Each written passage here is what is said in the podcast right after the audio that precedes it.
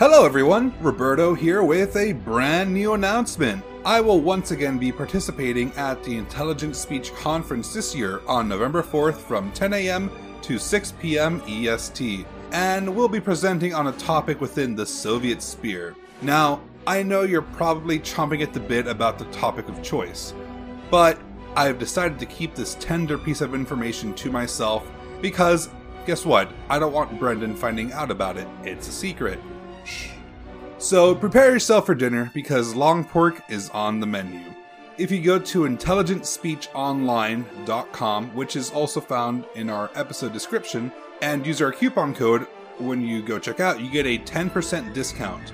So that is intelligentspeechonline.com. The code is, you guessed it, TSAR, which is spelled T-S-A-R. And for those on the Georgia podcast, I tried getting Georgia, but TSAR is what stuck. So T-S-A-R. I know, should be Mepe, but it is TSAR. T-S-A-R.